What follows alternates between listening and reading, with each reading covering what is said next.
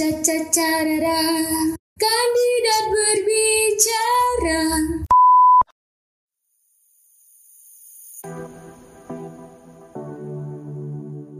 Aloha candidators, kembali lagi sama aku Ica di sini dan aku nggak sendirian loh. Aku ditemenin sama Vines dan Ditya juga.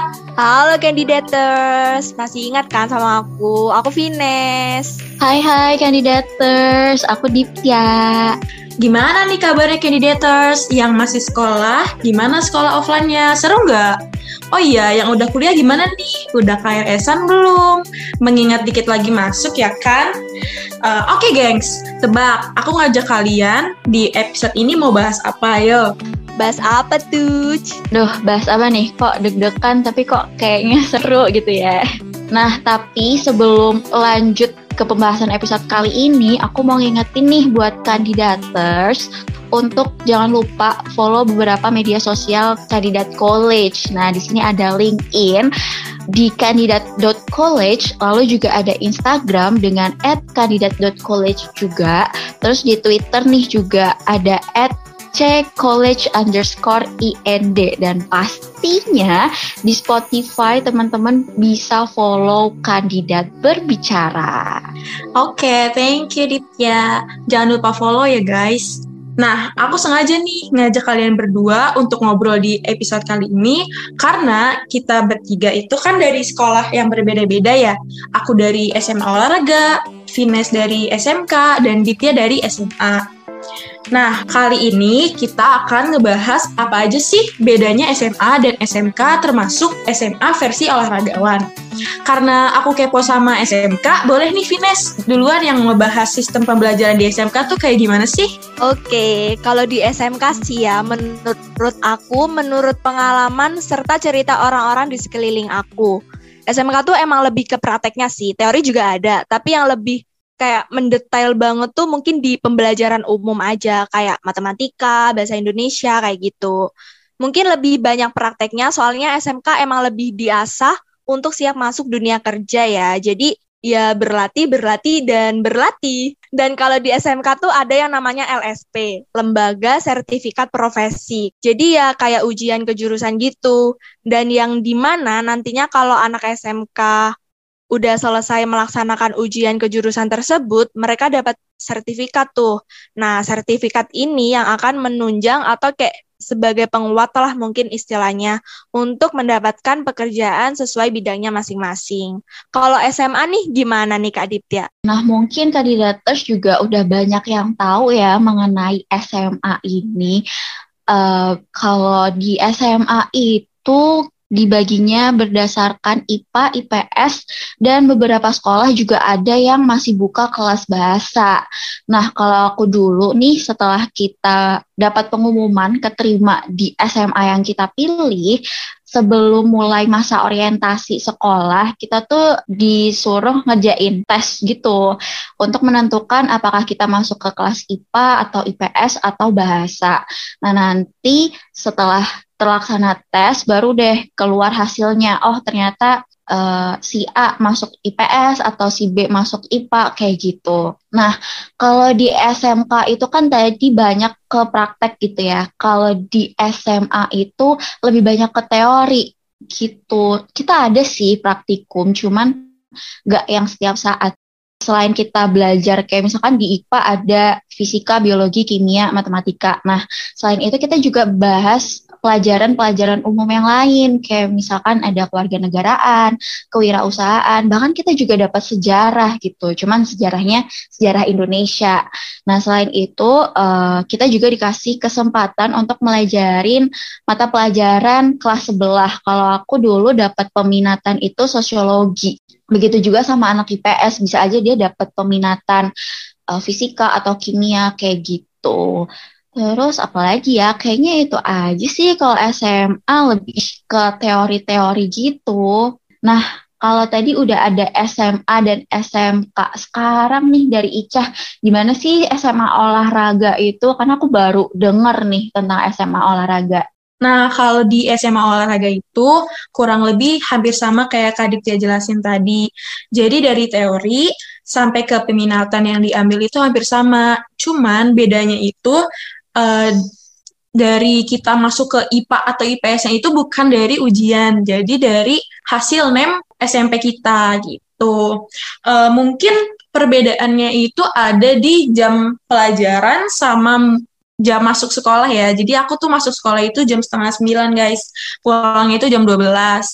Kemudian kalau untuk satu jam mata pelajaran itu nggak satu jam full, tapi satu jam mata pelajaran itu 30 menit.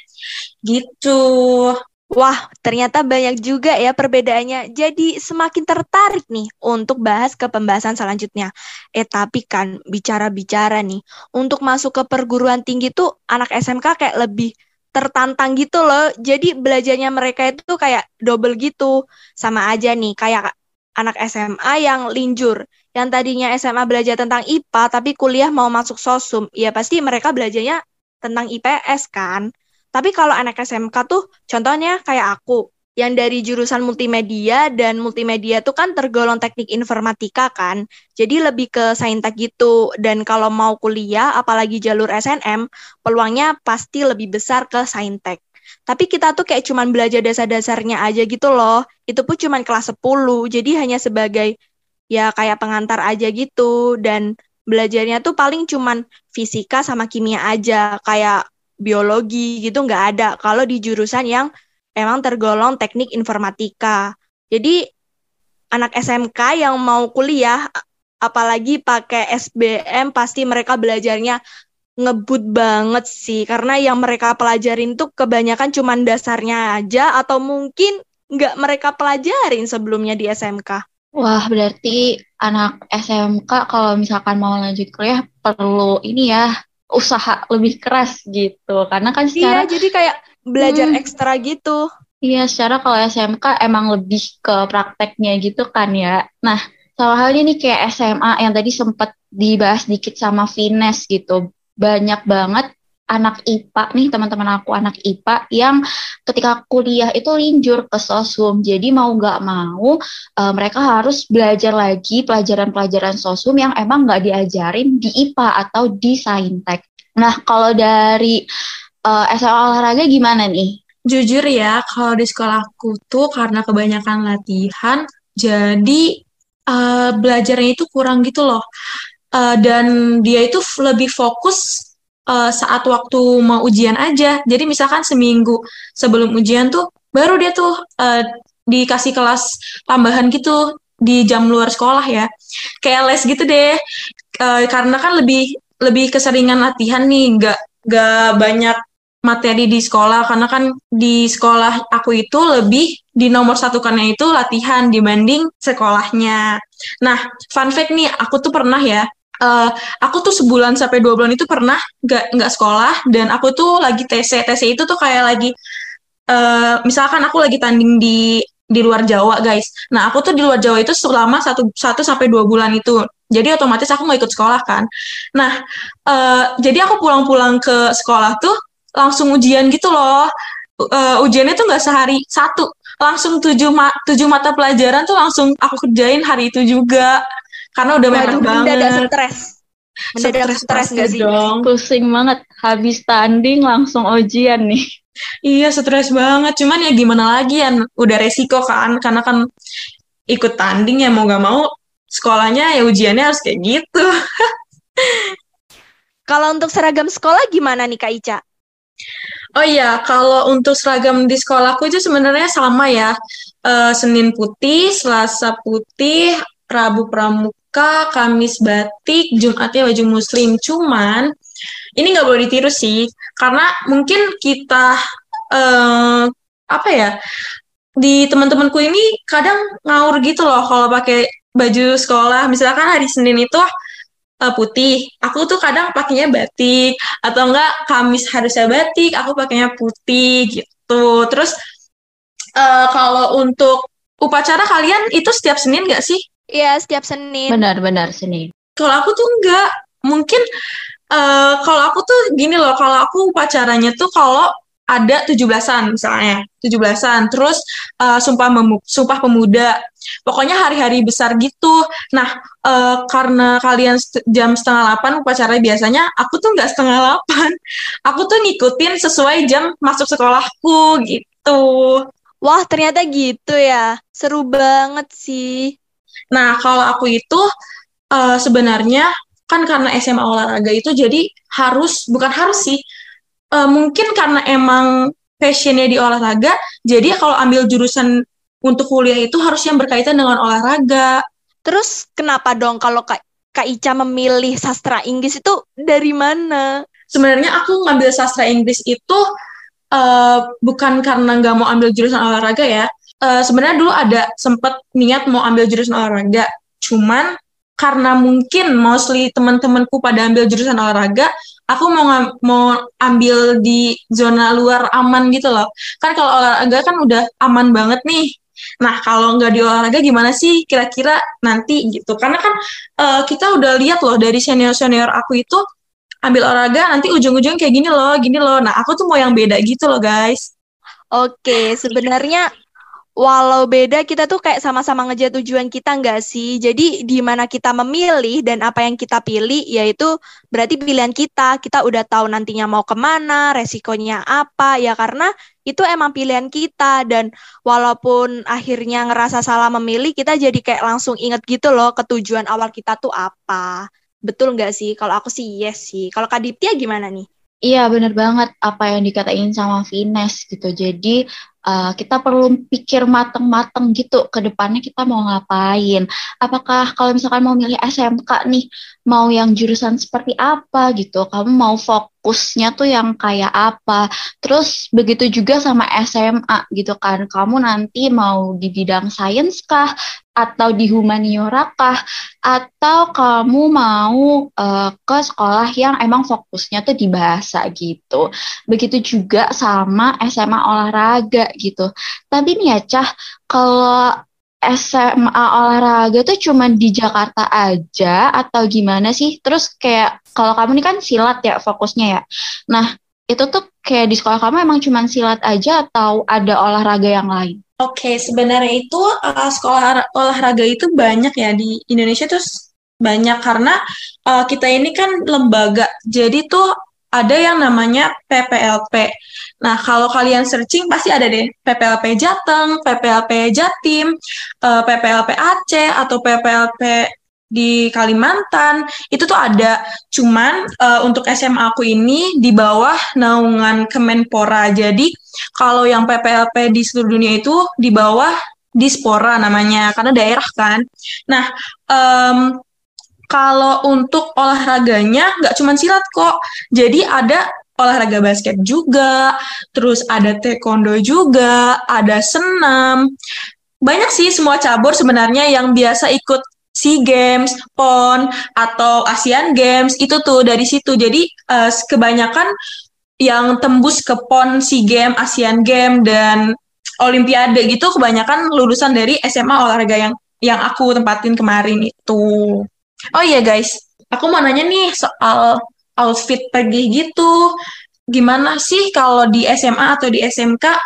Mungkin uh, dari aku dulu kali ya kalau dari pengalamanku di SMA aku ini, menurutku ini outfitnya itu nggak terlalu penting karena uh, kalau kita mau jalan-jalan tuh kita lebih lebih sering pakai training, terus uh, hoodie atau jaket yang ada zippernya, terus sendalan. Jadi itu kita nggak yang berpakaian kayak girly-girly gitu, nggak yang ribet-ribet gitu loh.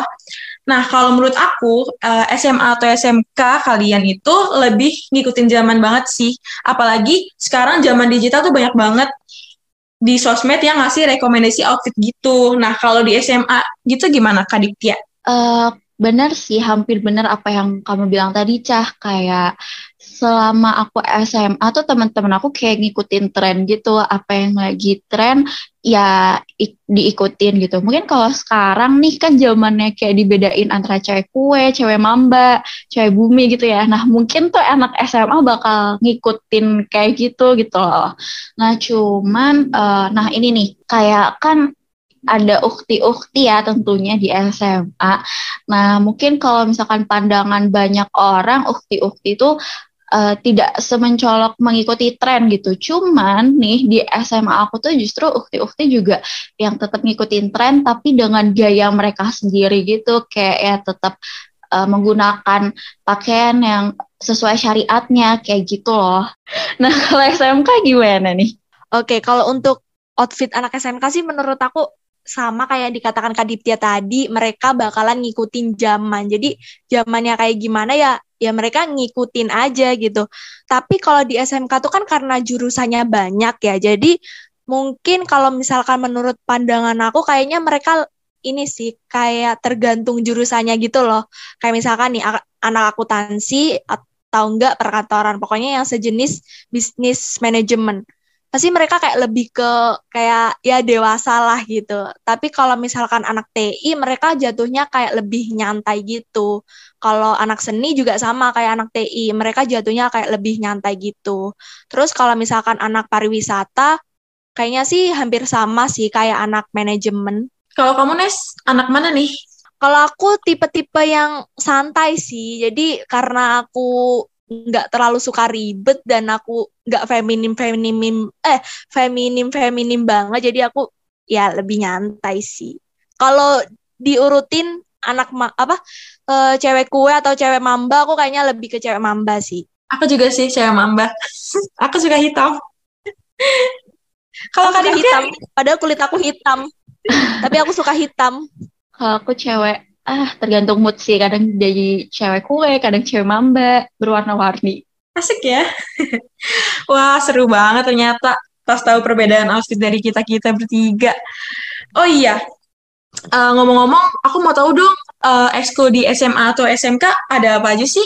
Kalau ekskul di SMK kayaknya hmm, sama aja sih tapi mungkin bedanya kalau di sekolahku dulu ada ekskul kayak pembuatan web gitu kan. Atau mungkin di setiap sekolah ada. Aku kurang tahu sih karena emang aku uh, semasa SMK itu bisa dibilang jarang ikut ekskul. Pernah ikut tapi waktu itu cuma kelas 10 habis itu enggak.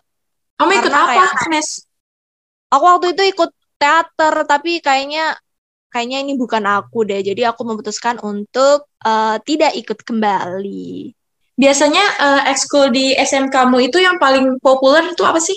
Nah, kebetulan karena aku aku ikut teater jadi yang lebih populer adalah ekskul teater karena teater di sekolahku tuh kayak sering mengadakan event-event gitu loh. Jadi apalagi setiap akhir tahun itu pasti mereka bakalan ngadain event. Ada juga nih teater yang digabungin tiga SMA. Jadi mereka bakalan perform gitu loh kayak gantian di sekolah mana, di sekolah mana kayak gitu. Wow, wow. menarik ya. Menarik banget. Terus kalau di uh, ekskul di SMA Kaditya gimana nih?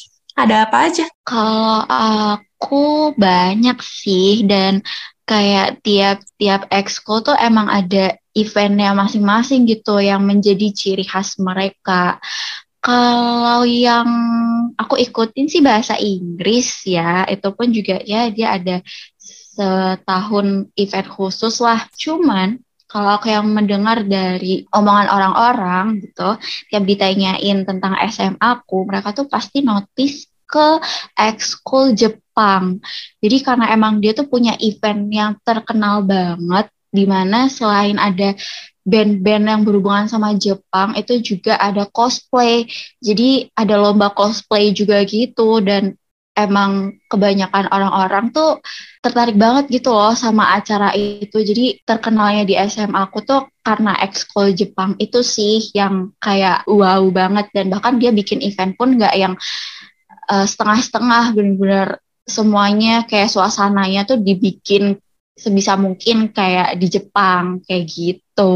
Itu seru sih. Uh, tapi uh, itu kira-kira lombanya itu fashion show atau mereka ngapain sih kak kira-kira? Aku kurang tahu lebih jelas sih, tapi setahu aku dulu itu kayak dilihat dari kostumnya. Jadi kostum terbaik itu dia yang menang cosplay. Seru ya namanya bisa ekskulnya kayak nama negara gitu. Ada nggak sih ekskul Indonesia gitu? Ada paling nanti kita bikin di 17 Agustusan.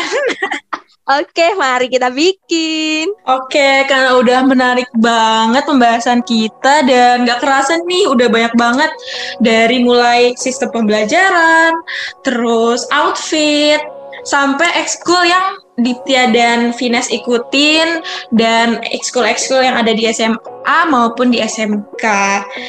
Oke, sebelum berakhir, aku mau sampaikan nih kesimpulan yang aku ambil adalah untuk candidators, kalau kalian mau mempelajari ilmu luas tapi nggak begitu mendetail, kalian bisa ambil SMA. Nah, tapi kalau kalian mau mempelajari praktek yang lebih mendetail, SMK lah yang menjadi pilihan yang tepat. Dan juga uh, anak SMA itu dipersiapkan untuk bisa terjun di dunia kerja setelah mereka lulus. Jadi, kalau kamu berencana untuk bisa bekerja setelah lulus sekolah, kamu pilih SMK aja guys. Oke okay, guys, BTW makasih ya buat Vines dan Ditya udah mau ngeluangin waktunya plus mau diajak berdiskusi serta sharing pengalaman kalian di sini. Oke, sama-sama Kak Ica, sama-sama Kak Ditya. Terima kasih kembali. Yo, iya sama-sama Ica, sama-sama Vines. Ternyata cerita-cerita kalian tuh menarik juga sih. Semoga kandidators uh, seru ya, seneng gitu mendengarkan pengalaman kita dan semoga ada yang bermanfaat dari pembicaraan kita di episode kali ini. Iya ya, walaupun emang agak telat gitu kan, karena pendaftaran pendaftaran anak SMK anak SMK itu kan udah lewat, tapi ya semoga ini bisa didengarkan dan dijadikan motivasi aja sih. Betul. Oke, kayaknya segitu dulu nih pembahasan kita kali ini dan sampai jumpa kandidaters di episode berikutnya. Bye. Bye bye. Dadah, bye bye.